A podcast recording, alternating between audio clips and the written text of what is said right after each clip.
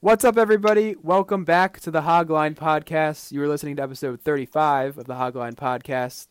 Uh, I am back after my one episode uh, suspension. Not suspension. I wasn't suspended. I didn't do anything wrong.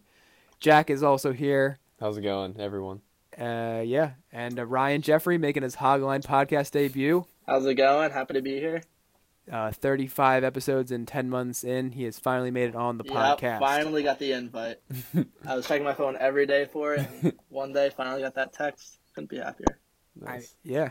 So we got a mix of topics here to get into today. We're going to talk about some NBA playoffs, get into the four series that are left, um, and you know the major storylines and whatnot going on there. And then after that, we're going to talk about some NFL stuff. Um, we're going to talk about some fantasy sleepers, and never too early to start preparing for the fantasy season. Um, there is no off season in my book for fantasy, so It's true. you know, we're going to talk about some sleepers there. And uh, we're each going to give a team. After that, we're going to each give a team that we think is going to regress and take a step forward. Jack is uh, gone rogue. I don't know where he's going. Ah, laptop. He's coming back. Got to get his laptop. Because I don't want to look up something and then the recording gets all messed up. So Yeah, I don't think that's ever happened though. yeah, I don't know. We are we're experiencing some unprecedented tech technical difficulties, but we're just all-star podcasters and we're just powering through. So- I, I think Joey, my laptop's dead. Joey ran held the battery on your laptop anyway. All All right. right. Anyway, let's let's let's just get to the go to the content here. Yes, to circle back, we're going to start off with the NBA playoffs. The first series we're going to talk about is the Golden State Warriors and the Houston Rockets. Uh, the Warriors are up 2 1. They went up 2 0 to. They took both games in Golden State, and then Houston won the first game back in Houston. Uh, James Harden, 41 points and 9 boards in game three. Jack, before game three, posted an article about James Harden, kind of insulting his manhood. Yeah. Uh, I and don't regret a word. Some some random NBA account.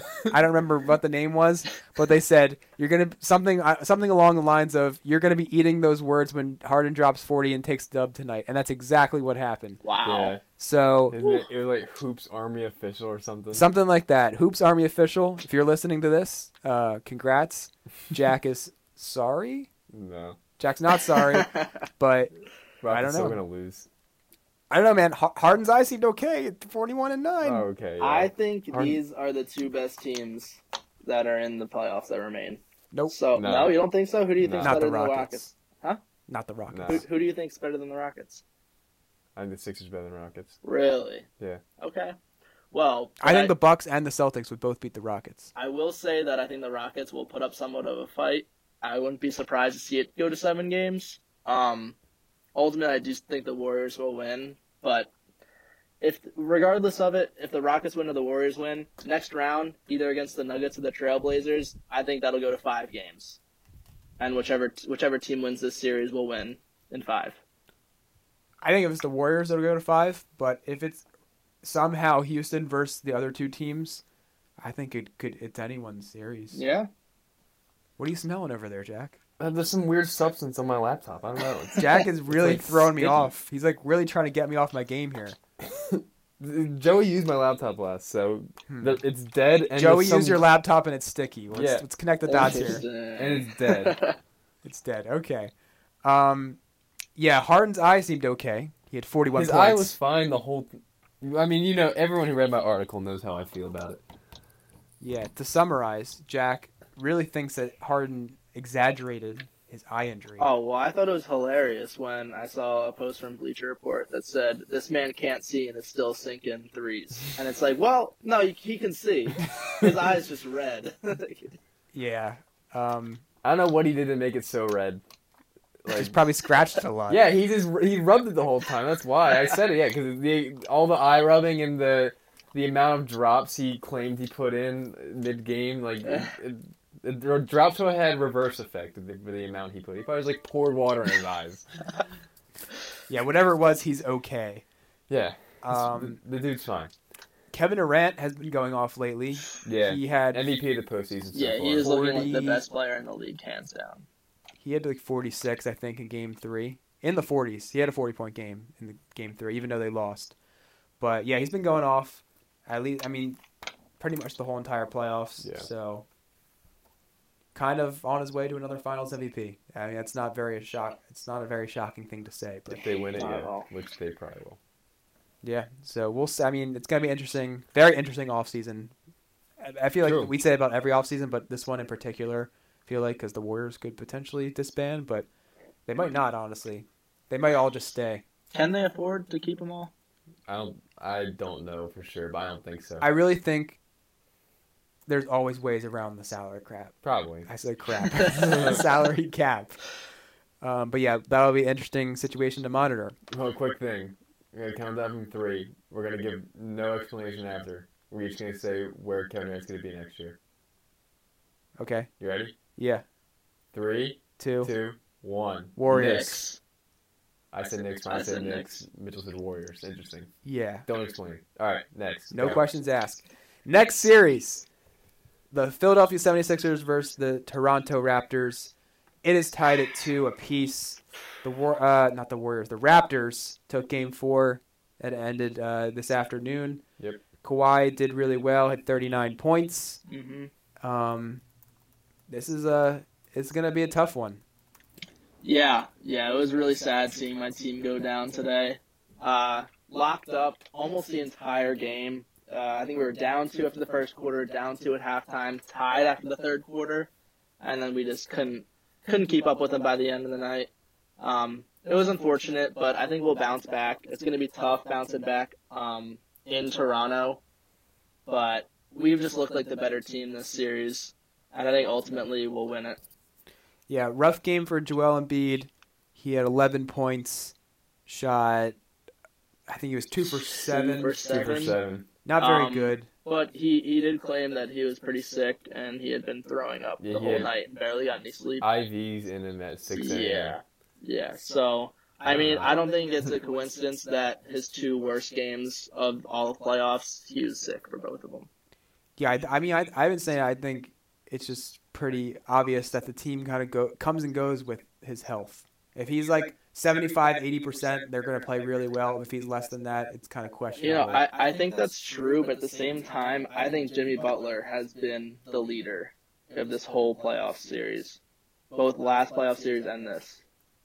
yeah, what was the, Yeah. what was that game that he went did really well? Game two. Um, of this series, Yeah, this series. Yeah. Game two, right? Yeah, what did he have? two. 40, something like that. I think mid thirties. There's a game where Brett, Brett Brown called him James Butler. Well, after no, game one, uh, uh game two, he had 43, po- uh, uh, or no, sorry, 30 points. Yeah, that was the game. 9 for 22, 4 for 10 from 3, 10 rebounds, 5 assists. Can you guys check Ben Simmons' stat line this the game four, the game that just happened? Because Joey oh, Joey, had eight points. yeah, Joey was really mad at Ben this game. So Yeah, 10 points, 5 for 10, no threes, obviously. 5 boards, 4 assists, 2 steals, 1 block. I mean, Not great. Joey, not, not horrible. Joey, in a rage after the game, texts he needs to get out of Philly. Like, sh- shut up, Joey. I wouldn't say that. No, I, I Ben would like to Simmons, Joel see. Embiid are gonna be cornerstones of the franchise. I would like to see the two of them and Butler um, stay with the with the Sixers for the next three plus years. Yeah, honestly, I didn't think they could like at, throughout the season. I guess when the trades happened, I didn't think they'd be able to keep Tobias and Butler. Um, I don't know if they will. Still don't know if we'll be able to. And like I've been saying, they should keep Tobias because I think he he fits better with um, Simmons and Embiid. But I mean, this postseason, Butler's really shown that I think they should re-sign him. And Tobias has really been pretty underwhelming this postseason. Yeah. And it's also it's not just how they've been playing, but it's the it's the leadership too. Jimmy Butler has really True. taken charge of this young team, and he's sort of guided them. And he even like was encouraging Embiid to shoot more, and was disappointed when he didn't in Game Four. And uh, Tobias, for the most part, has just been silent. Yeah, their their most important offseason signing is Boban. Jackson, Mike Scott also. I love Mike Scott is playing very well, and Boban's Dennis. great. I've said I think Mike Scott's really scary looking. Yeah, he is. I would not want to see him in the streets of Philly. I know. I uh, I'd be quite scared, quite frightened. But yeah, that'll be interesting to see. Probably could go seven games. I mean, I, who knows? I don't think a team will win the next two like back to back here. So Yeah, I probably think looking at goes seven. Uh, yeah. So we'll move on. The next series we have to talk about is the Denver Nuggets versus the Portland Trailblazers. Uh, also, this one is tied at two apiece, and the most notable game was the game three that went four overtimes. Uh, Wow. that was the first four overtime game uh, since 1953, I think they said. So oh, postseason game. yeah, Yep. Okay. Yeah. so it's been 60 years around that. so since the last one, uh, Jokic had a triple double. CJ McCollum really shined in this game. He had 41. He had, I think he only had 23 going into the overtime periods. So in the four, I mean, I, the four overtime periods was a like a quarter and a two thirds in like real time. is 20 Yeah. minutes of game, but he had 19 points in the overtime period, or 18. Yeah, he had tw- uh, CJ McCollum. Uh, yeah. He had 23 going into the overtimes, so. and then he finished with 41. So he did really well, hit very big shots. Lillard finished with 28, six uh, boards and eight assists, and Rodney Hood hit that big three, kind of the dagger. Yeah. Um, but that was a really good game, and Jokic played 65 minutes. Yeah, I was about to say that. That's uh, pretty crazy. Out of what possible 60, 68. 68. 68, yeah. all but three Except for minutes. three minutes. Yeah, And, I I mean, it, for not to cut you off, but like uh, for a guy of his size to go 65 minutes, I couldn't I couldn't imagine how he felt after. All that for a loss. Yeah, exactly. Yeah. yeah, and th- that's the other thing. They played that game at um, 10:30 Eastern time on Friday night. No, Yeah, but then Yeah, Friday night. Nuggets aren't used to Eastern time anyway. Yeah. I'm just saying, like Oh, 10:30 okay. Eastern time. That's when it started here on Friday night, and then their game today was five o'clock Eastern time. Uh, So they they had to play a game in less than 48 hours, which usually the NBA spread it does a very good job of spreading out the play playoff schedule and whatnot. But yeah, after that four overtime game, yeah, I don't think they were anticipating a four overtime game. yeah, I know. But then, like, but I mean, the the Nuggets ended up winning, which we'll talk about now in Game Four. True. Yeah. Um, so they tied it up at two apiece. Great win on the road. Uh, Portland's one of the tougher atmospheres to play in, so that was a crucial game. Game Four is always such an important game. yeah. I mean, whether obviously if you're down 3-0 in a series, it's obviously really important because you're fighting for your uh, your season. But if it's the difference between like 3-1 and 2-2 is just everything. You know, teams just don't come back from 3-1, especially in the NBA. Uh, actually, the, yeah, the stat is that uh, 96% of teams that are up 3 1 in the series end up winning. Yeah, exactly. That's why that's why everyone made such a big deal about the Warriors blowing it the championship. But yeah, so getting this win, and it was a close one. It came down to the wire. Uh, these, I feel like these two teams are just so evenly matched. So I really just don't know who's going to win this one. That's what what makes it one of the more exciting uh, matchups. Uh, yeah, and Lillard's just one of my favorite players to watch. So he's always just great. So I mean, I, I hope not that the Nuggets aren't a, a good team, fun team to watch, but just something about Lillard is, uh, you know, people. He's a fan favorite, I'd say. Um, yeah. So the last series we're going to talk about is the Celtics and the Bucks. The Bucks are up two to one in the series. Um, game three was kind of disappointing from my perspective. I was really hoping the Celtics would bounce back after the loss, um, especially with the home court advantage. Um, but Giannis was just too much to handle. He had 32 points, 13 rebounds, and eight assists in the contest. Um, the Celtics scored. I think they had at least five in double figures, at least four or five in double figures. Tatum played really well. Kyrie played really well. But uh, the defense just wasn't the same as it has been in the previous six playoff games, they'd say. So, um, I don't know. What are your thoughts on this one?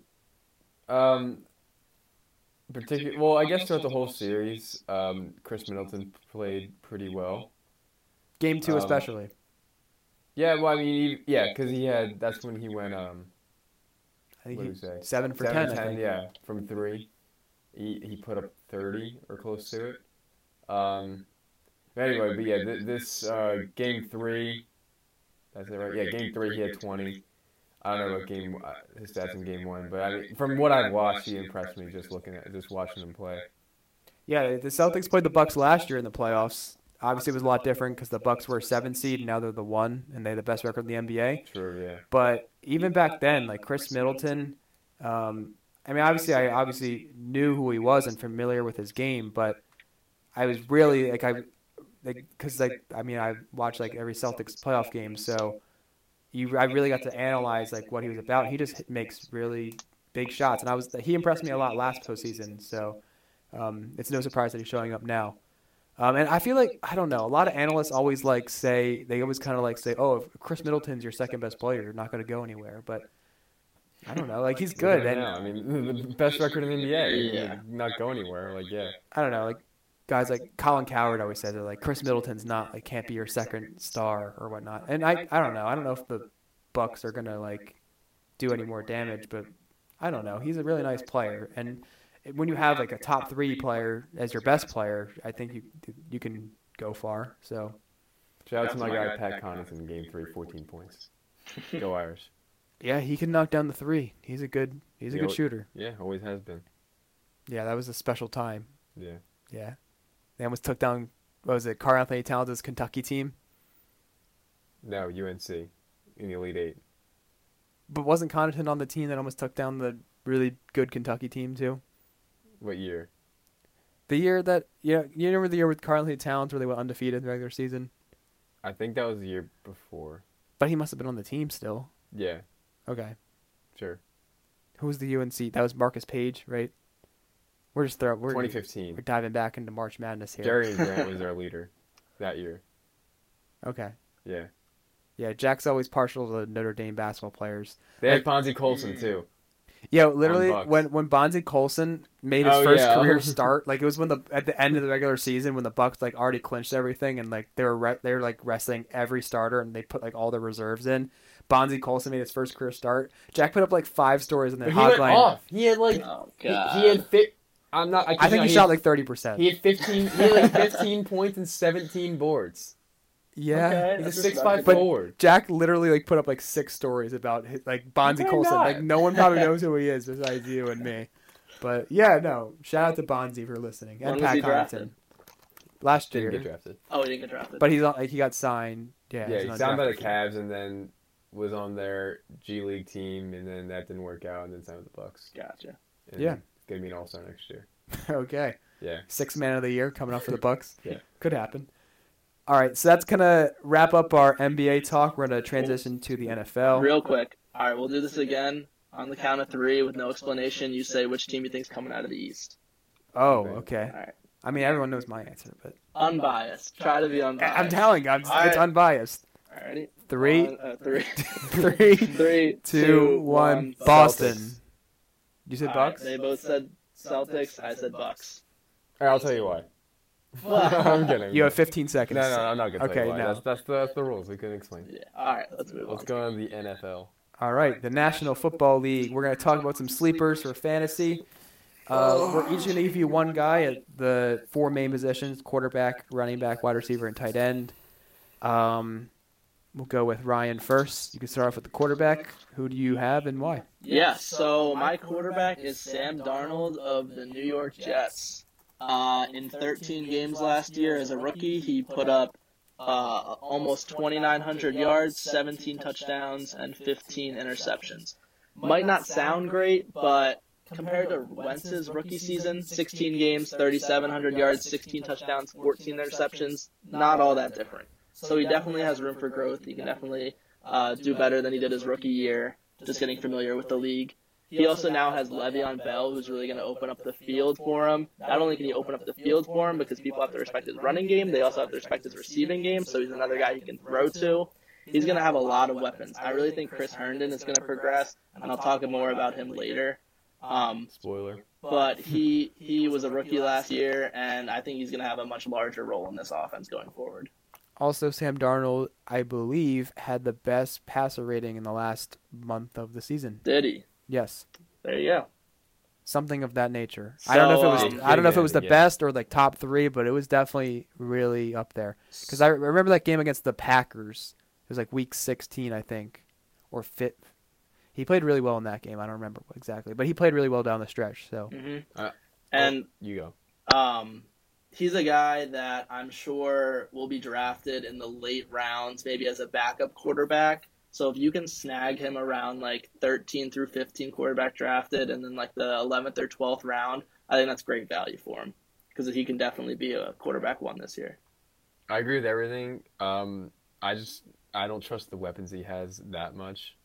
at wide receiver, I guess. You're yeah, saying. Herndon's yeah Herndon's a, sol- a very uh, substantial tight end, but they didn't draft him. They, actually, they did sign uh, Crowder, James didn't they? Crowder, yeah. So Who I- hasn't done much. Ah, he's he's been on and off. He had a good uh, Yeah. 2017 season. It is 2018 a young really quarterback shine. um, with weapons not great doesn't bode well. Like immediate, like it doesn't jump off the charts for me. Like when I'm looking for a fancy quarterback, but I, I, he progressed like a lot late in the season, and adding Le'Veon Bell is gonna be huge for him. So Mhm. they're gonna take the pressure off him, and they're gonna have the defense is gonna focus on the run game, and plus dump offs to Le'Veon Bell. He's a great receiving back too, so he'll get yards and touchdowns through that too. Yep. Jack, go ahead. Who's your quarterback? I'm um, coming in hot, my sleeper quarterback is Big Ben. I mean, that's Okay. he led the league in passing yards. So I don't know how much of a sleeper that is. Well, sleeper, I fantasy pros had him as a quarterback thirteen. I think he can do even better than that. Going into next season. that's yeah. too low. okay. That is That too is low. too low. I'll give you that. Yeah. But Um, I mean, Big Ben has shown that throughout his career, there's nothing like I feel like he's pretty unpredictable, like just throughout his whole career. He's like, he does nothing conventional, like his play style, and I think statistically as well. I think next year, I mean, what everyone's saying, particularly Colin Cowherd, is that how much pressure the Steelers are have this year, and I think that uh, like a winner like Ben, a future Hall of Fame quarterback like Ben, is going to live up to that, and he's going to really.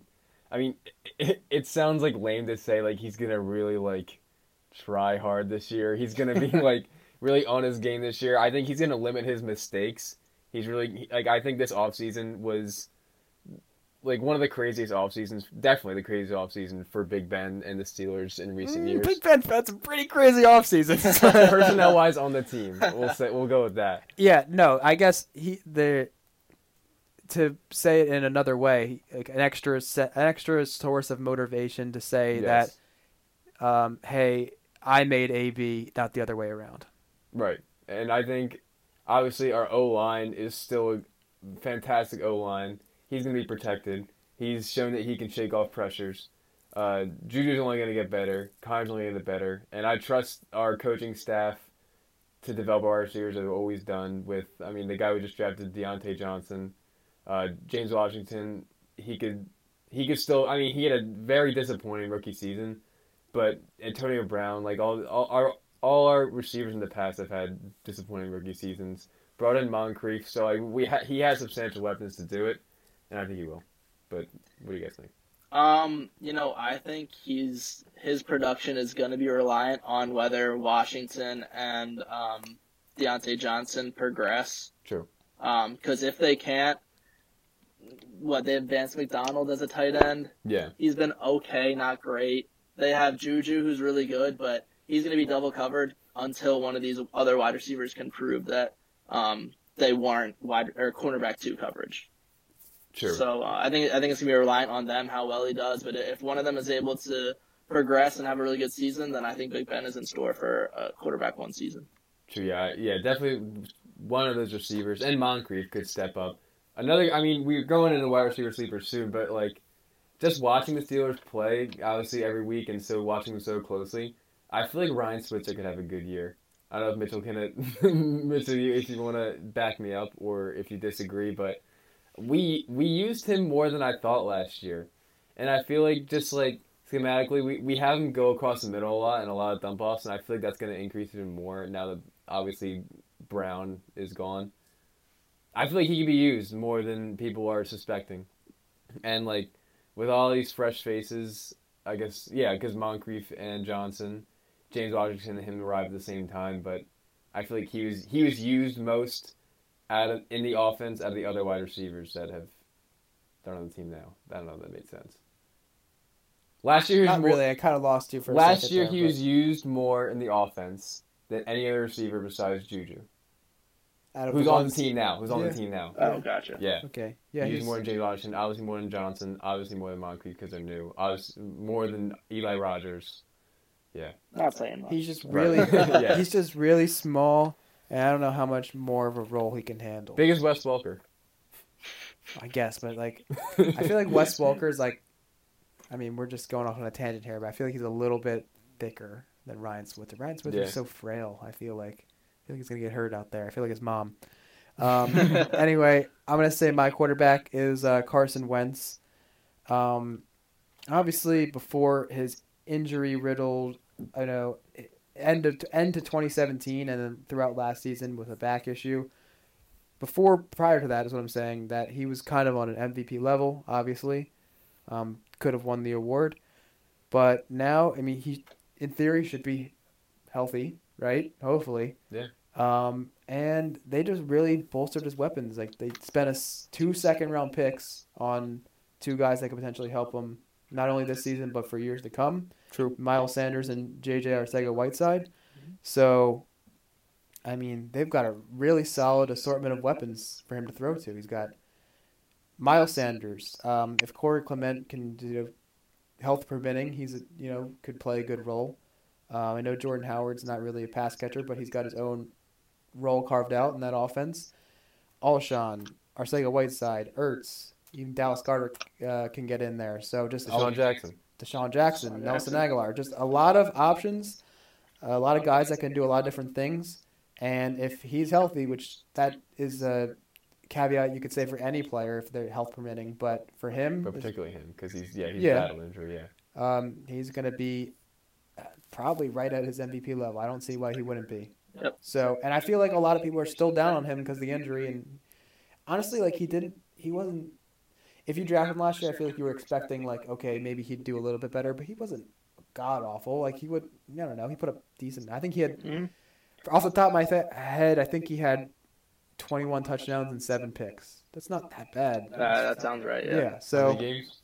This is before. 12, 13. I'm gonna say 11 or 12. It's not that Yeah. bad. Yeah. If you you know expand that out to a 16 game pace. That's So I feel like yeah. people are down on him, and I would definitely take I I would take somebody else too. If I'm drafting someone, I'm gonna take two quarterbacks. If I'm taking If you're him. getting Wentz. yeah, I'd take Wentz and another guy. Sure, and yeah, later Uh, but I really think, um, yeah, health permitting, he's gonna be great, right up there with his MVP season. Yeah, so uh, I just looked it up. It was 21 touchdowns, 7 interceptions in 11 games. Wow, I'm so smart. Pretty impressive. Um, obviously, I'm biased here, but I think the Eagles team in general that we're going to see this year is going to be much closer to the 2016 Eagles than the 2017 Eagles. Or sorry, sorry, the 2017 than the 2018. 18. They're championship Um, team. Yeah, Correct, yeah. okay. So um, they they still have a dominant O line that will be able to protect them. They had a lot of injuries last year, both on the O line and defensively. We were putting in guys off the streets at cornerback and starting them for a couple games. Guys that had never played a real NFL snap before. Um, now that we have those guys back, hopefully we can uh, stay healthy. Our defense will be able to get the job done, give us more opportunities on offense, and like you said, we have so many weapons on offense. I think we'll be able to to cruise by some of the weaker teams and put up 30 plus points like we were in our uh, Super Bowl champion or Super Bowl run. What's their quarterback situation looking like now? Because I know watching the postseason last year, like Avonte Max was just getting burnt out the wazoo. I mean, I, I Maddox, I love Maddox. I get he went to Pitt, but like, he he really didn't look good at all. And I mean, so is like Darby, Um, like who who what's going on there? Yeah, so we uh, let me let me look it up real quick Okay, because I know we did make some moves. Oh, and the depth chart's not out, but we um. We still have Darby, who uh, he's now entering his third year, and he was out. Or uh, sorry, that was Sidney Jones. We still have Sidney Jones, yeah, who is entering his third year. His first year, he was out. I think the entire season, or almost the entire season. So he didn't really get to progress as much as we'd like, but hopefully in this third year, he really uh, Rasul Douglas. breaks out. We have Rasul Douglas. Um, do we still have Jalen Mills? We get rid of him. He's a safety, right? Oh, oh, you're right. Yeah, but he. I know so he's listed as cornerback. Yeah, I think he he looked pretty bad. Um, I mean, well, um, what was I gonna say? Well, Kim claims he's the the worst. Kim really doesn't like him because he bites on every single double move. Yeah, So he always gets burned. But when they're not doing double moves on him, he's actually pretty good. So he's a borderline starter. I think he gets in the rotation every now and then. right now they have L.J. Fort listed as starting middle linebacker. is that going to hold up? He played for he was in the Steelers. Really wasn't that great. Honestly, never heard of that name until you just said it. Yeah, I mean, I, they signed him late last year. I think I remember, but they got Nigel Bradham. He's solid. hmm Not to uh, we're gonna get back on track here. We, Yeah. we were talking about quarterbacks, now we're talking Oh, about yeah. now we're talking about A- LJ That's Fort. right. So um, even yeah okay. Ryan, Yeah. who is your running back? All right. So my sleeper running back for this season is Kenyan Drake Yeah. from the Miami Dolphins. All right. Last year, Gacy absolutely hated Kenyan Drake for no reason. Gacy. he- Why'd you call him Gacy? Isn't it? Isn't it okay? Gase. I Adam Gase. thought you were like a cute nickname for him, little Gacy. all right, all right, and um, he still put up over 1,000 total yards, nine touchdowns, average four and a half yards per carry, and this is off of under 200 total carries. Um, they didn't. They now have a new head coach. Brian Flores. Yeah, Something like that. Right? yeah, Patriots guy. who a new- hopefully doesn't Yeah. hate Drake as much as Gase did. Uh, I think he showed it because they didn't sign or draft any serious running backs. Myles um, Gaskin. Myles Gaskin. Yeah, it was late, though. Seven, Seventh, yeah. seventh round. Um, they still have Kalen Ballage, but he looked awful last year. Aside from one big run, I think he had like an 80-yard touchdown that really skewed his stats. But other than that, averaged 2.8 yards per carry. If you ignored that, Uh, so uh, That's atrocious. that's not good. uh, it's pretty bad. Doesn't Aaron have him in our league? Yeah, he does. Aaron's got like the triple And handcuff Kenyan Drake, the- right? And, and he has Kenyan Drake. Yeah. Loves those Dolphins. and I think he has Frank Gore, but Frank Gore's not Yeah, there. Frank Gore's in the Bills. Yeah. Wow, he had three Dolphins. guys. He Yeah. had the triple handcuff in Miami. Wow. But either way, I think Kenyan Drake is the man there. I think he should get close to a um, full workload. I expect him to get around like 200 to 250 carries with no one else really contending for carries. I like him. I just think, yeah, the opportunity hasn't been there, and now he should get his chance. So Yeah. If he's ever going to break out, it'll be right now. I'm looking at their depth chart now. Uh, I don't know much about these O line, the O line, but uh, oh, they got Laremy Tunsil. Yeah. Rest in peace. Could have been the number one pick. Not Yeah. number one pick, but top five pick. I don't know so. how he's been doing these past couple years. Yeah, remember when that was just completely ignored? yeah, It was never brought up again. I know Yeah. for real. But that's all we remember him by, too. Right, I'll just I'll I'll forever remember that name. I don't know if he's been doing well these past couple years, but at least hey, that's a name. Yeah, but uh, Oh, no, well. I like Drake. Yeah. He's versatile. Um, he can catch passes too, and I, I like those Alabama running backs. Uh, they always turn out good talent. Josh So, Rose is gonna help him. Yeah, Josh Rosen is the man. We'll see. Yep. Jack, who do you have? Running back sleeper, uh, Damien Williams for the Chiefs. The one that got away. I had him on my dynasty team and I dropped him. You dropped him. I mean, he was buried on the Dolphins depth chart behind Jay Ajayi and Kenyan Drake. That's fair. Uh, Dude, But, I know, um, well, the hindsight's twenty twenty, but it's okay, just, yeah. So Chiefs. Uh, well, first off, Damien Williams is listed on Fantasy Pros as the RB eighteen. I think he can be an RB one, um, simply because he's in the Chiefs system and under Andy Reid. Uh, obviously, these past couple years, uh, schematically, like the the running backs in Kansas City have been phenomenal. I mean, going back to Jamaal Charles. I mean, the- Kareem Hunt. Honestly, Kareem Hunt. Sure, he's talented, but like, he wasn't that highly. I was gonna say touted. I don't know if that's the word. Highly praised coming out of the draft. Uh, what was he like a fourth or fifth round pick? I think third, Oh, third, or third. fourth. Okay, but he wasn't supposed to be what he was. I mean, he only got the start opening night in 2017 because of injury. Yeah, Spencer Ware tore Right. his MCL, Towards- I think. I don't. Towards everything, I don't know. Is he I still? think Where is he at? Spencer Ware is he still on the Chiefs? I don't know. I don't Um, think he is. Mm, I don't think he is. Anyway, but uh, Damien Williams in the five games that after Kareem Hunt uh, went bye bye, uh, the five games that Damien Williams started, he so it was, it was three regular season and the two postseason. Um, he averaged twenty one point eight four points half PPR, which I think he can keep that up throughout a whole season, uh, and put up similar Hunt numbers. Um, I guess. That's all I have to. s- I don't know if there's anything else I want to say. I mean, I, Hill might be gone, so I mean, it's no. It's not like uh, he's gonna get like. Oh, that's right. They didn't. uh, address running backs really in the draft. They didn't draft a running back, I don't believe, and then Yeah, in they- free agency They, I think they picked one up in free agency. they got Carlos Hyde, but I mean they didn't pay. I think they, He's under a one year thing, I think. yeah. Uh, didn't pay him that much, so I, I feel like, uh, yeah.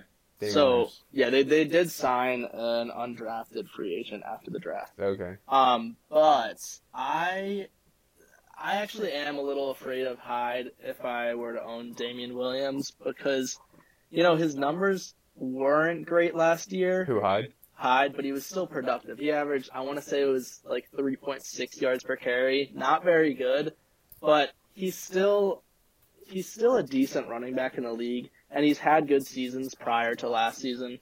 So I think he's not just some guy that should be expected to have three to five carries per game. I think he's a legitimate threat to cut into Damien Williams' um, share of that backfield. So I really think he could be getting eight to ten games, especially if he's playing well. And if Damien Williams struggles, which he's he wasn't very highly drafted, he wasn't expected to be very good until he broke out last season. I think he was a sixth round pick. Yeah, I think he can definitely regress. So I'm a little worried about him. I'm not sure I'm going to be targeting him as high as his ADP will be.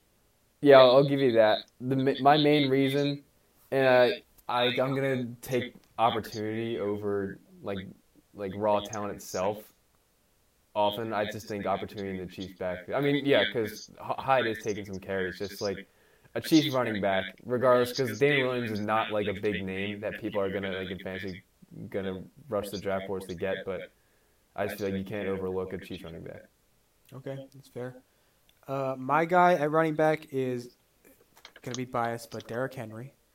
Um, I am a Derrick Henry dynasty owner, and I'm PPR proud. monster. He's 30 career receptions in three years. um, but Derrick Henry, I know they say this every single year, but they said it again. They're going to build the team around him. Yeah. Okay? right. He had, I think, for the first time in his career, over four yards a carry last year. So that's improving. Yeah, from one game. He had a thousand yards and he had a double digit touchdowns. I know it all came in one game. He had 296 yards and four touchdowns in that game. if I benched, if I started him, I would have been in the finals. But you know, you could play But that you game all didn't. day. But this is Derrick Henry's year. He's gonna get those stats, expand upon those stats, catch a few more balls, and do that on a more consistent, spread out basis, and not do it all in one game over over spread uh, stretch of a few games. But this is his year. I just absolutely hate his style of running. He can't cut. The dude just like Yeah, his cutting huge. is just going in like curves, like back and forth curves. Yeah, it's like he when- can't it's do like a one he's rounding cut. first base in baseball. he's got to you know take that wide. Uh, And and honestly, he's I wouldn't even call him a power back. He tries to be a power back, and he should be because of his size, but he really can't truck through defenders. Just wait. So Wait, if, if he's not either, year, like- what is he? He doesn't have speed, doesn't have power, can't cut. I He don't does know. have power. You'll see. He ends up producing. I'll, uh, so You know what he's gonna get? Twenty-eight carries a game. They're gonna run to the ground until Yeah, he can't run anymore. yeah, he's, he has I really opportunity. But so you said that they quote are building the offense around him. Because Um, Mariota, Mariota can't feel his hands, so he's not gonna be able to throw the ball. True. I mean, they I, they did draft, in my opinion, the most talented wide receiver in this draft, AJ Brown. Um, I think he could be a future in the future a focal point of this offense. However, in the run, running game going into last season, I thought there'd be more of a split between him and Dion Lewis, but Dion Lewis really hasn't done much at all. So I'll give him that that he has a, a larger share of the backfield than I anticipated when they brought those two together. So It's all his. yeah, he's Whether it's he's, Ryan he's got the Tannehill- carries. Yeah, he's gonna get touches. For Whether sure. it's Ryan Tannehill or Marcus Mariota, they're gonna be handing the ball off to Derrick Henry. That's just that whole thing. That that, that situation just screams mediocrity. You'll That whole see. team. Everything about it. Yeah. Uh, Ryan, who is your wide receiver? Yeah, so I'd say out of all of the four players I'm listing as sleepers, this one is the one I have the most confidence in that will uh, lead, uh, live up to those expectations, and it's Keke Coutee, Houston Texans wide receiver. So last season he was a rookie and he only played six games. That was mainly due to a lingering hamstring um, injury that he had. Uh, and I think it also affected him during those games, but despite that, he averaged nearly seven yards or seven targets per game. He had three games of six that were over 50 yards receiving. And every time I watch him, it seems like they're always trying to get him involved in the game plan. He he will do those uh, what is it? Those quick slants where they just shovel pass it to him. Um, they'll they'll feed it to him uh, on the sideline. He can go deep. He can do like a short intermediate route. He just looks really good when I watch him, and I think he's going to be really important in this offense. They got rid of Demaryius Thomas. Will Fuller cannot stay healthy, and I think he's more talented than Will Fuller. I think he's going to be the wide receiver two on that offense, and I think he can be a wide receiver two in fantasy. And right now, you can probably get him, if I had to guess, ninth, tenth round, I think even later. even later, and I think he could easily put up wide receiver two numbers. Yeah, I, especially because Fuller tore his ACL, I believe, in November or something. So who knows if he'll even be 100% for the beginning of the season? He probably will be. But yeah, regardless, he can't. He's made of glass. He can't stay healthy. You can't trust him at all. I think. Well, going back, I think Fuller is more talented, but he just can't stay healthy. That's part of Um, it, though. Right? Yeah. Yeah. Well, I just I see Fuller as more of just a deep threat, and he's like inconsistent in terms of fantasy because he'll have. I remember the one season he had a really good season. He would have like four receptions, sixty yards, and a touch and two touchdowns. And it's like you Yeah. can't rely on that. And plus, he did that over only like six games, I think, that Right. season because he was like or hurt, hurt for the rest of the time. I don't know if I'm gonna call him a wide receiver two in fantasy yet. I think I gotta see Deshaun Watson with like get have more time to throw the ball, like to get him the ball, like to call him wide receiver two. Like Yeah. I, I think we talked about their O- their O line before this uh, before we started recording. I like. I don't know, like how I didn't really look into how much they addressed it in the draft. they got the Oh, that's right. In the Two first offensive segment, we, we linemen, talked about that. So I mean, I guess I'll have to. See, I I'd, I'd like to see how that works out with Deshaun Watson getting more time to get him the ball. If that's the case, then sure, I'll, yeah, that could happen. That he could definitely be a sleeper in this draft. All right, Jack, who's yours? Uh, my my wide receiver sleeper is uh DeDe Westbrook. Well, we're all saying guys from our team. Um, he's wide receiver forty on Fantasy Pros. Right where he should be. Why? yeah, he's nothing special. Because he's DeDe Westbrook. He's on the Jaguars. All right, I'm gonna tell you why. So the Jaguars didn't get didn't draft anyone for their pass game. You know what? They got Marquise Lee coming back. That's what you got to be worried about. I don't like Marquise Lee. You're But- an idiot. So last year, uh, DeDe Westbrook he led the team in targets by a landslide. The next, I think the next behind he had 101 targets. The guy behind him was what? No, nothing. Ryan just dropped the frisbee on the ground and made a weird. oh. I thought you were laughing at No. I was saying. Your take is laughable, but that's not what we were laughing at. Okay. at. DeDe Westbrook had 101 targets. The guy behind him, I think, was Keelan Cole at like 70, maybe even less. Um, but I think the biggest. Well, first off, as a receiver, he's on my dynasty team. We all know that. But as a receiver, I think he can do. oh, He's like a. I think he's a pretty good skill set. As he can be a slot receiver, or he is sneaky. Like he has a lot of speed, and he can grab a deep ball, which he did in college a lot with Baker in Oklahoma. Um, He didn't go to Oklahoma, did he? yeah, he did. Um, Yeah, he did. You're right. My bad. uh, he. So I think he's a very talented wide receiver, but I think the biggest thing is the quarterback. Bortles is gone, and bringing Nick Foles. I I think Nick Foles is a really like. I- I mean, everyone knows Nick Foles. I think he's a really good quarterback. Um, and I think that he's going to make a difference for D.J. Westbrook fantasy wise this year. I think he is Nick Foles is very coach dependent, and I think that Doug Marrone's gonna get the best out of him. I think that Doug Marrone's gonna have to do some real work and play to. He's gonna have to mold his offense around Nick Foles, and make get weapons that fit his strengths. Do you think Marquise Lee, DeDe Westbrook, and Josh Oliver are enough to Honestly, cater to his strengths? I don't know that much about those guys. Like I don't know. Are there any of those like big guys? Because Nick Foles really likes those deep threats that can just go up and win those balls. Josh Oliver's a rookie tight end they drafted in the third round. I Thought 6'5". Josh Oliver was expected to um, be more of a blocker, is he not? I don't know. I mean, I, I mentioned him in my video, but he had decent college production. He had 750 yards and Okay. four touchdowns All right. senior year. So I don't know. I, I think he's a decent. I think he could be okay. Yeah, definitely. Um, but that being said, it's hard for rookie tight ends to produce year one. yeah. Yeah. But anyway, I don't know if I agree on DeDe Westbrook, but we'll Going for see. 1,200 yards and 12 touchdowns. Okay, that makes sense. Uh, Okay, My- 10 touchdowns. my guy is wide receiver Calvin Ridley of the Atlanta Falcons. Um, last year, I was not too high on Calvin Ridley, uh, but I kind of underestimated that he, he he came out of college an older receiver. I, I think he's like I think now he's like 25, Mm, 24. maybe 24. yeah, he's old. I think But he's he's 26. but regardless, that No way. no, he's not 26. He's 24. But he came out as an Oh. older receiver, which is I kind of underestimated. Um, maybe that's why he had a really good season. He had 64 catches, 821 yards, and 10 touchdowns. Um, but I just think it's going to be a good year for the Falcons.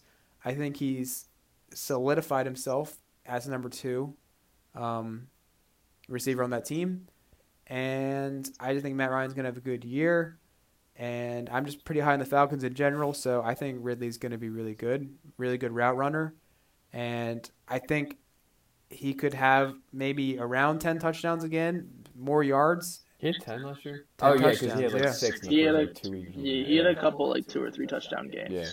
Yeah, A, little, a little skewed there, a little Derrick Henry-ish, but um, I think he could be, you know, get a little bit more yards and stay around the same touchdowns. I know that's kind of a lot to say, but I think he could do it. He's a great route runner and does it up there with the best. So. Yeah, I think he's definitely capable of doing that. Um, I don't know how it'll be long term. I don't know if he can ever be that wide receiver one, like true wide receiver one. Um, I know that in the past, the Falcons have a history of the wide receiver two eventually taking over the wide receiver one role, while the wide receiver one is is older and usually uh, regresses a little, like with uh, Julio and Roddy White. I don't know if he's that guy. He might just stay um, like a wide receiver two on the Falcons for his whole career. 'Cause I don't know how how much more he can progress, especially since he is already 24 years old. Yeah, from a dynasty aspect, sure, but Right, I mean, at right. least next, Yeah, year, last while, next next year year while he's still wide receiver too, I think, yeah. Yeah, yeah, definitely a good sleeper. Yeah. All right, so this is where we kind of struggled, but we'll go tight ends. Oh so. boy, mine's still. Yeah, so this is another guy from my dynasty team, All right, Chris I think we're at five in a row at this point. We're Henry, Keke, DeDe. Uh, no, Ridley's not on my team, but four of the past five have been on our own team. There you go. All right, Chris Herndon, New York Jets tight end. Uh, this kind of pairs along with Sam Darnold being my sleeper quarterback. I think their offense will definitely improve with Le'Veon Bell getting there. Last season, as a rookie, he had 502 yards and four touchdowns, despite not not starting for the first half of the season. Um, he was the tight end nine in points per game over the last 10 weeks of the fantasy season. So after week six, um, which was 9.8 points per game, and I think half point, not 100% sure. And he was also Pro Football Focus's number 10, tight end 10 overall in his rookie year. And he had tight end, he was a tight end six, six based on receiving grade. So that's pretty impressive as a rookie. Um, most rookies do not put up that kind of numbers. And I think that he had definitely has room to progress along with that offense. As the offense gets better, I think his targets will go up, and I think he'll see more um, opportunities in the red zone. Yeah, So, I agree. He, Um, he uh, he's currently what? He was the tight end, like twelve, I Yeah, want to know. say, and he's probably going to be drafted around there this year. And Yeah, well, I wanted he to ask you, like, what do you think he's- one. like, what do you think he's going to be? Top what? All right. Well, I'd say after the top six, it's kind of a wasteland. So he could easily be tight end eight or better next year. Oh yeah, I definitely see that. Who you consider the top six out of? I mean, there's We got Kelce, Kelce, Ertz, Ertz, Kittle, Kittle, Henry, Henry. OJ Howard, Evan Engram. Engram. I guess, and I I, I, I What think did you he- could what- even what put did he- Herndon above Engram. like I was gonna other- say, what yeah. did he- I, definitely not Ertz, Kittle, and Kelce, but outside of that, those three, is it really any guarantee that any guy won't be up there in the top five? Oh, he could absolutely be top four. I, Sure. We got Eric Ebron too, and Jared Cook. Mm, Again, I mean, Look, Kyle Rudolph was the wide was the tight end seven last year. yeah, he Kyle Rudolph, atrocious last who year. was awful. Yeah, yeah, that's why we had such a hard time picking these guys because they're all so bad. yeah. Tight ends are yeah. OJ Howard didn't play for the last five weeks of the season I was and more. was the tight end eleven. Yeah, he's a That's- starter in twelve team sad. leagues. That's sad. yeah, that's terrible. Yeah, that's bad. Um, but yeah, Chris Herndon is certainly a good option. Jack, you spent two hours picking this guy, so who I, is I don't even think he's gonna like. He's barely asleep. Like, you better draft this guy in every league. I mean, I'm not even okay. I'm Who not is even, it? I'm not gonna even call him a sleeper. I'm just gonna label this as "Don't forget about him." Uh, Jack Doyle. I, he's on my team. Okay. Harry. I like it. Okay. Um, honest, like the only thing, like case I can make, um, Ebron's first year with the Colts last year, it could possibly be like a fluke year, and the go. I mean, Jack Doyle only played six games because of injury last season. Um, I mean, he went 60 yards, seven receptions, 20 yards, two receptions, 70 yards, six receptions, touchdown, 36 and three, 43 and four. 16, 4 and a touchdown. I mean, I don't know. That's like decent tight end numbers. Just like, I feel like at least I just forgot a lot about Jack Doyle. He's tight end 15. I know a lot of fans, not a lot, some fantasy experts are like, I remember on Fantasy Footballers, I think Jason said that he thinks Jack Doyle is going to be better than Ebron this year, which I mean, I, I also read elsewhere that that could be the case, which honestly, tight ends, they're so bad and can be unpredictable. You never know. So honestly, that's just what I'm gonna throw out there. Just don't forget about Jack Doyle. Andrew Luck does like throwing to his tight ends, Yeah. so I, I honestly think I could see a scenario where both of them finish in the top tw- twelve. Like they could have a lot of ti- targets at the tight ends, um, which is obviously, as we just said, it's not saying much if you're in the top twelve. But I could see where they they both are, yeah. Yeah, I definitely could. I do worry a little that they brought in Parris Campbell. and they Um, signed Devin Funchess, who's another. And big they signed Devin so- Funchess, so they're starting to get a few too many mouths to feed. True. So um, I don't know if there's gonna be room for Doyle, but like you said, it's not hard to crack that top twelve tight end list. Yeah. Yeah. So the guy I have written down is Vance McDonald. Um, Ryan kind of alluded to him earlier, saying he's not great, which he's not. He's okay. He's decent, but there's 168 targets up for grab, with Jeez. obviously the elephant in the room leaving. But and I, yeah, obviously there's going to be there. It's not going to be distributed to one guy. It's going to be you know evenly distributed, not evenly, but proportionally distributed throughout the receiving options. Um, but he could see some red zone looks. I mean, Brown caught 15 touchdowns, so uh, again, there's a lot of red zone looks up for grabs as well. And he's shown flashes. He's athletic. He can remember that. Obviously, remember, everyone remembers that big stiff arm against the Bucks. Yeah. So I mean, just in general, like his yard after the catch is, I mean, he he he breaks tackles better than any tight end that like better than a lot of tight ends I've watched. Like he, I mean, obviously because of his size. I mean, all tight ends are big, but like he really he's impressed me how well he can break tackles after the catch. So just just that fact alone, 168 targets. That's a lot of targets to Yeah. get out. I mean, Brown was. I think that's the most in the league. 168. It's It got to be. Yeah. yeah. So it's a lot to, um, you know, not have anymore. All right. Yeah. So that's our fantasy sleepers. To close out the show, we're going to each give a team that we think will regret. Uh, mm, English, that's hard. Regress, and one team that we think that will improve off of last season's record. Um, yeah, Ryan, go first. All right, I'll say both of them. All right. So my regress team is the Chiefs. They went uh, what twelve and four last season. Two seed, right? Yeah. Mm, yeah. What's They're, they're the They were one the seed. one They're the one seed, seed. They're the one seed. One seed. Maybe thirteen and three. I'll look it up in a second. Yeah. Regardless, they lost Kareem Hunt. They did. They most likely lost Tyreek Hill. What'd he do? um, Allegedly. They drafted Mecole Hardman as the sort of replacement to Tyreek, and everyone's getting all worked up saying, "Oh, he's going to be so good," just because they're similar, uh, like similarly built They're both quick, but he's no Tyreek Hill. You can't just throw in a player that that lo- like looks similar to Tyreek Hill and just be like, oh yeah, we'll just make him into Tyreek Hill. I think they're gonna force him passes. I don't think he's gonna be ready, and I think it's gonna result in problems. I also think that Damien Williams will regress. Um, he only had a few games to prove himself um, throughout the season, and I think he did a good job. But I think with a full workload an entire season, he's gonna struggle to um, stay productive long term. And they already have a subpar defense, and there's worsening their offense. I think that the Chiefs will still be a playoff team, but might might sneak in at the wild card. I think the uh, Chargers will ultimately win that division. My progress team is the Vikings.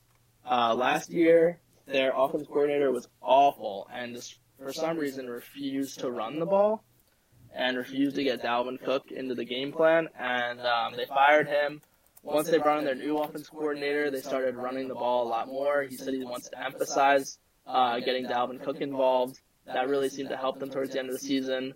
Uh, they drafted two offensive linemen because their offensive line was very bad.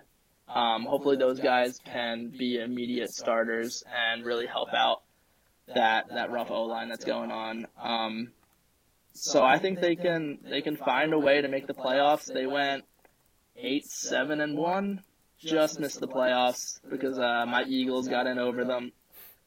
But and and they also I will also say that they have a tough division with all these teams now. I feel like the NFC North is just getting pretty good all around. But I think that they are the second best team in it after the Bears. I think the Packers are still past their prime. Um, so I, I see them going maybe nine and seven, ten and six, getting maybe the five seed. Yeah, um, certainly depends on how well Kirk does. Yeah. I mean, that's you could say with any team how well the quarterback does is uh, a good indicator of how well the team will do. Um, I had one, I had one other thing to say, but I don't remember. About the. Chiefs? the No, Vikings? about the Vikings, but um, yeah, I don't remember. Kirk's going to MVP. So Yeah. For Yeah. sure. That Yeah. you said you said that last year. You said five thousand. no, I said offensive player. of the You year. literally said that too. You said Kirk is going to win offensive player, and you were serious. It wasn't even a joke. Yeah, he's gonna win it this year. I was one Oh, year no, off. you meant. I was one year off, year. yeah. One year off. Okay. My All right. turn. Yeah. All right, so my progress team. Uh, I'm gonna go with the Tampa Bay Bucks. I kind of like it. Um, No, I like I- it though. No, I like it. All right, all right. Let I'm explain. serious. Let me explain. Um, so I kind of touched on this um, when last episode we were previewing. I mean, not previewing, reviewing their draft. Uh, they draft a lot of defense, which that's really where they struggled. Uh, they obviously got Devin White fifth overall, um, and then a lot of their other picks. I see six picks, right? Five pick, uh, five other picks, defense, defensive, and then they got one uh, one receiver in the sixth round. Um, I think that I see it as like a two-year thing. First off, new coach Bruce Arians, great coach. Um, that's going to help them tremendously. Um, I see it as kind of a, a two-year thing. They're going. They went. They attacked. They addressed their defense this year, which they got. They were god awful last year defensively. I mean, it's all around they were pretty bad. So uh, that's got to shape up this year, which I don't know too much about these defensive guys they drafted. I, I really like Devin White, and I think a lot of people do. He's he could be an elite linebacker. Um, offensively, they have the they have the receiving weapons. OJ Howard at tight end, obviously Mike Evans at receiver. Chris Godwin's great.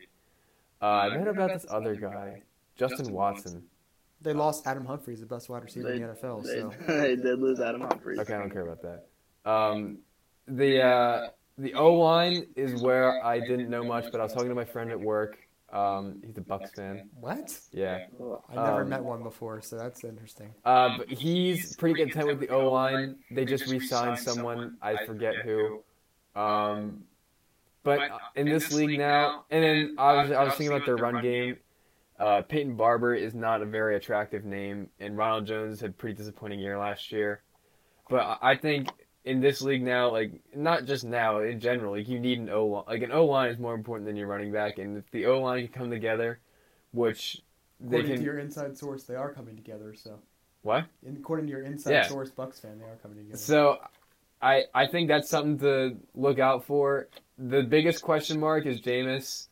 Obviously, I think the only way I can argue for him is now that he doesn't really have like. I mean, last year was just awful. Like how like there was just I feel like there was just no direction with the team at all. Like they kept flip flopping between Fitzpatrick and Jameis. Yeah, I feel like he has like a prove it year this year. If he if he if he does bad this year, they're probably going to look at to other options. So he may be more motivated. Um, and what and then it's kind of weird. Just, like, it's just like there's no one that like he, he could that could immediately replace him like Fitzpatrick. Obviously, you, you guys get it. Like it's not like Yeah. if he messes up once, he's gonna like gonna be benched for the second half like last year he could. So I feel like that could be a big thing for him mentally, which um, he so he could have a good year and prove it. And then next year in the draft, I mean, it just kind of like clean up what didn't like the pieces that didn't come together like defensively or O line whatever. So I mean, okay, that's all I gotta say in the Bucks. I don't know what else if you guys have any comments on that, but I think they're gonna sign Jay Ajayi. that'd be good for my dynasty team. It really would be. yeah, Upgrade honestly, from yeah. who they have now. yeah. I do think that Ronald Jones will do better than last year if he's given the opportunity because he was given like very few chances last year, and he is a guy that's somewhat re- pretty reliant on his offensive line. When his offensive line was not giving him anything to work with, he was just getting stuffed. There were there were um, clips I saw where as soon as he got the ball in his hands, he was tackled, and that's there's nothing you can do about that unless you're Saquon Barkley. That's true. So Alright, you dodged. You're he's not on your team anymore, right? what's that? Ronald Jones is not on your team anymore. No, right? I you, sold him. You dodged. You dodged a bullet there. I don't So, know. I think he still has a chance. Nope. You should not No? regret that one bit. Don't look back.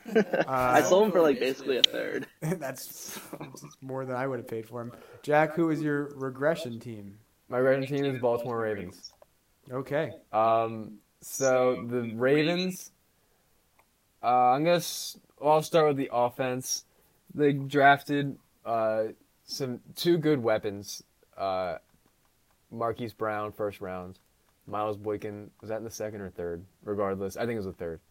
Um, those are two uh, great offensive weapons. I obviously love Boykin out of Notre Dame, but well, f- we were talking about before the episode. I don't think Boykin's a great fit uh, for Lamar Jackson. He's he has straight line speed, which is why his 40 was so impressive for a guy of his size. But and Jackson really hasn't thrown the ball downfield at all. Um, and then looking at Marquise Brown, he's also a D. I mean, he can he's small. He can take it across like you can pass him across the middle. He'll take it up the field. But I I kind of compare him to John Brown. I don't know if you guys agree, uh, but they're both extremely fast. Who? Marquise Brown and oh, same last name. That was weird. Marquise Brown and John Brown is who's on, who I am comparing. Um, And they lost John Brown. So right, that's what I'm. I, I, I, I feel like Marquise Brown is essentially replacing John Brown. Who wasn't impressive when Lamar stepped in. Right, like I was looking at his uh, John Brown's game log, and immediately, like as soon as Lamar Jackson is starting, I think it's week ten. Well, with Flacco, he goes reception wise. This is John Brown, three three receptions, four, five, three, four, two, seven, three, three. With Lamar, one, one, zero, two, one, two, one. I sold him a dynasty right before that. Yeah, that So that was a good move. I think I, I'm. I mean, I think Marquise Brown's a talented wide receiver. I'm just nervous. This is getting the fantasy wise, but uh, nervous for like something like this gonna happen to him. Um, but I think the biggest thing is why I think they'll regress is that first off they're still led by Lamar Jackson and that offense. I mean, granted Lamar Jackson can improve, which he probably will in year two. Um, but this this team is built to be carried by their defense, and defensively they lost. Terrell Suggs has been there forever. I mean, he's getting old, I know. C.J. Mosley's not there. Eric Weddle's not there. Like those are core pieces of their defenses, core pieces to their defense, which a first year without those core pieces can definitely like sh- show drastic change. Like the Steelers, obviously, Lou Shazier. Our defense wasn't great, but like we really struggled once he was gone. He was a huge piece. they're bringing Earl Earl Thomas though. idea. Yeah, I don't know. I'm not a big fan of Earl Thomas. Now, Um, but yeah, that's what do you guys Real quick, I want to just give a counter argument. So Okay. the Ravens were almost my uh, progress team because progress, whatever. We're Because saying, we're saying that. I think they, um, I think they still have a good defense, and I think that they really, I don't think they had much of a sense of direction last year because they made that switch to Lamar Jackson. They didn't really like cater the offense toward like around him like they did this year when they drafted Justice Hill, who runs uh, four four forty. Marquise Brown, who probably would have had the best um, 40 time in out of all the players uh, this year. Miles Boykin, who ran a 4.42 40. He, he, this is going to be fast offense. It's going to be a okay.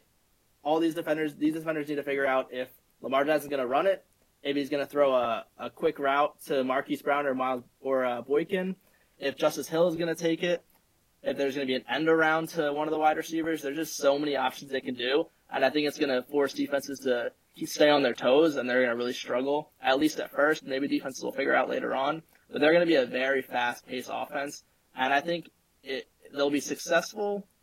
And I think that their defense is good enough that it can be on the field for a long time and get short breaks and still be successful because uh, obviously they're going to have to be if you have such a quick offense that um, can can score a touchdown in one minute, but also do a three and out easily. So That's true.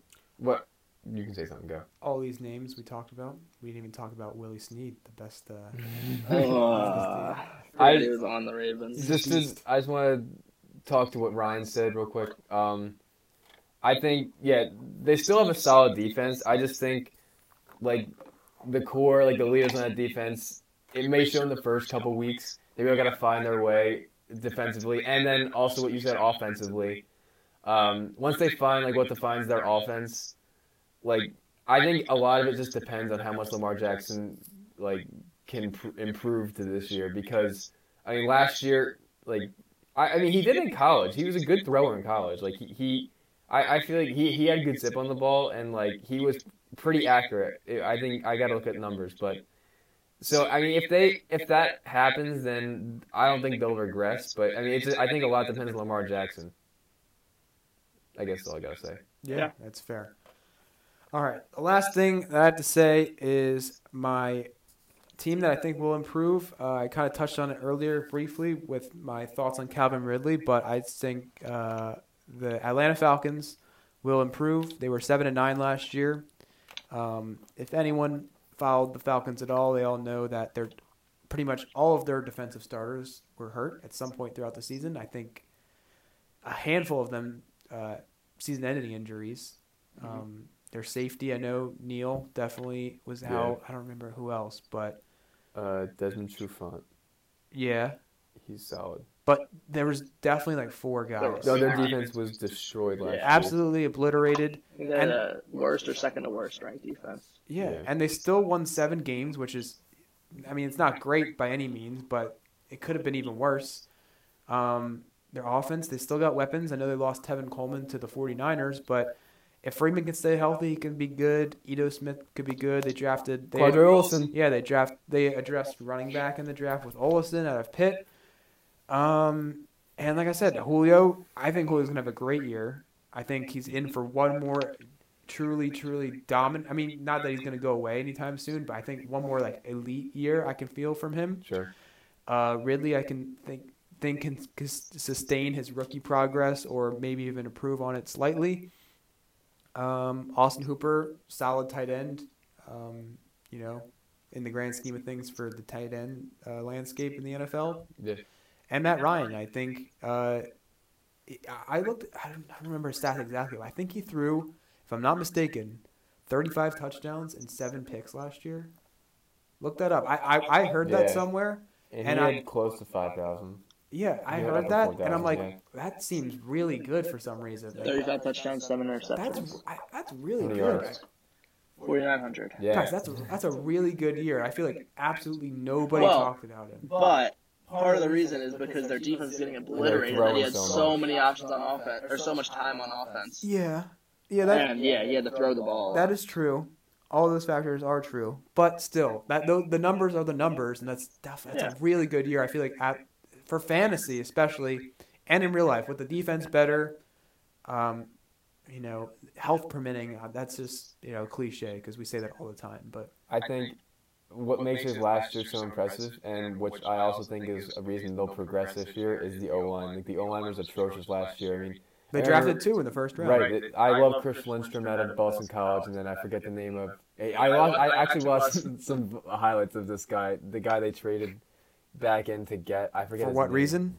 Why did you watch highlights Well, of no, this guy? Because no, because my Josh, my friend, Okay, he's a all right. Falcons fan. We there was this, I don't know, but anyway, um, they addressed the O line, which is crucial for them, and they signed two uh, guys in free agency to their O line. So they really addressed this O line, which Matt Ryan desperately needed because he was getting. Remember they mic'd him up that one game, and it was just like him like disgruntled and like just like grunting, getting hit the whole time. So the O line was atrocious. They need to address that, which they did, and also which I hear a lot of, uh, not I hear a, lo- a lot of, but a few experts have mentioned um, since the schedule release how they're playing. The, like the worst, we- like weather-wise, the worst game they're gonna play is like San Francisco in like in December or something. Like they have 13, lot of- 13 indoor games. yeah, they are playing a dome and they're on the road. They're in a dome a lot, so I mean, that helps Matt Ryan a lot. I think exactly. in the Falcons. Yeah, exactly. Yeah. Um, and the last thing I have to say, if you remember, Jack, uh, for this one, I said, you remember the episode we did with Sean and Tyler Mulroy Uh, Yeah, back last yeah. summer, and we were talking about this? I said the Saints were going to regress. I think the Saints are going to regress. You're late on that. Okay. Yeah, a year late. The Saints were 13 and 3 last year. They're going to the Falcons will win this division, the Saints will not win this division. And I think the Saints are going to lose at least 3 or 4 more games than they did last year. Why? Uh I know people if you look at Drew Brees in the second half of the season, look that up real quick, one of you. Drew Brees, his last 4 or 5 games of the year were not that great. He started off the year insane. I think he had Oh, oh, I know. I had him on my fantasy team, and that's why I lost. Exactly. Like, yeah, he was god awful So, for the last 30 I'm just gonna try to. But he did. He didn't he do well in the playoffs? Yeah. I don't know. I mean, yeah, they That's what I was gonna played. I don't know. I, I can, Yeah. Wait, wait, I can have I have it right here. So in the playoffs against the Eagles, he had he was 28 for 38, 301 yards, two touchdowns, one interception. And against the Rams in the overtime loss, he was 26 for 40, 249 yards, two touchdowns, one interception. That's like that's like an average. Look at look at his last five six regular season games. Pretty bad. They weren't Yeah. right? Uh, the, week 17 was not bad. 326 yards and a touchdown against the Steelers. But I think in the beginning he was obviously on fire. He had like thirty something touchdowns, very few interceptions. But then I think he just really kind of struggled. He went- Um, yeah. So I just for that reason I think maybe he's forty now. That's old. Not everyone can be Tom Brady and play to their forty two. Uh, Mark Ingram could be an underrated loss. That's fair. Uh, I know they signed Latavius Murray kind of to replace him, but I I'd go Got I'd- Jared Cook, J- Jared Cook, yeah. Laqu- Laquon Treadwell in his second year, Thomas and is it his second year? Tre'Quan Smith they have Same thing. Okay. same thing as Laquon Treadwell. Tre'Quan Smith, yeah, completely different, but I don't know. I I, don't know. just I'm Maybe. I'm kind of just saying the Drew Brees thing. I obviously I don't But- want that to happen to Drew Brees because he's a nice guy and I like him and he's been. Honestly, you could say Drew Brees is one of the most underrated quarterbacks. Is I feel like just he's This year no, or just his his whole career. career. Has he never won an MVP? He's never won an He- MVP. he has never Uh, won. No, he hasn't. Nope, Oh, he's never won. Yeah, wow. So messed up. Um yeah, I'm just gonna go with the Saints there. I, I there's certainly I don't think they're gonna be 13 and three again. I think they'll be worse. Yeah, I mean that's so, that's tough to follow up, so I can give you that. Yeah. So I'm looking out for the Saints. All right, so that's been our episode today. Uh, went a little longer than I thought, but that is fine. Uh, yeah. So thanks for hopping on, guys. Woo. Yeah. You're welcome. Uh, be sure to subscribe to the Hogline Podcast on Apple Podcasts and YouTube. Follow the show on Instagram at Hogline Podcast. Follow me on Instagram at Mitchell Mannas. Follow Ryan on Instagram at Ryan Jeffrey two. Mm, Ryan Jeff two one. Ryan Jeff two one four, and Jack is at underscore Jack dot Mannas underscore, and that is all. Everyone have a good week. See ya.